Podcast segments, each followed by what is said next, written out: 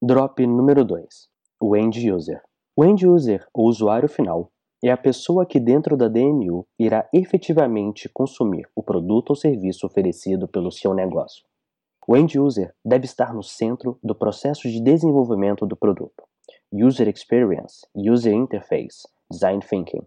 Tudo isso é pensado levando em consideração a relação entre o end user, ou consumidor final, e o produto que o seu negócio oferece. Em grande parte dos negócios, o end user e o economic buyer são as mesmas pessoas.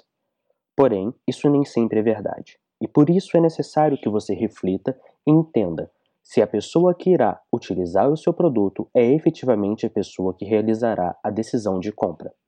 Caso não, defina de forma separada a estratégia de desenvolvimento de produto e a estratégia de marketing. A estratégia de produto deve ser sempre focada na melhor experiência possível para o seu end user. Atenda suas necessidades, resolva os seus problemas. É para isso que serve a análise da Decision Make Unit do ponto de vista do end user. Descobrir quais são as funcionalidades necessárias e quais são as melhores técnicas e as melhores formas de se oferecer o melhor produto ou serviço com maior valor para o usuário final do seu negócio.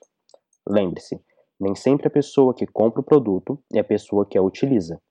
Porém, a decisão de desenvolvimento do produto e todos seus aspectos devem ser levadas em consideração pensando-se na pessoa que irá efetivamente utilizar aquele produto ou serviço, e não necessariamente quem tomará a decisão de compra.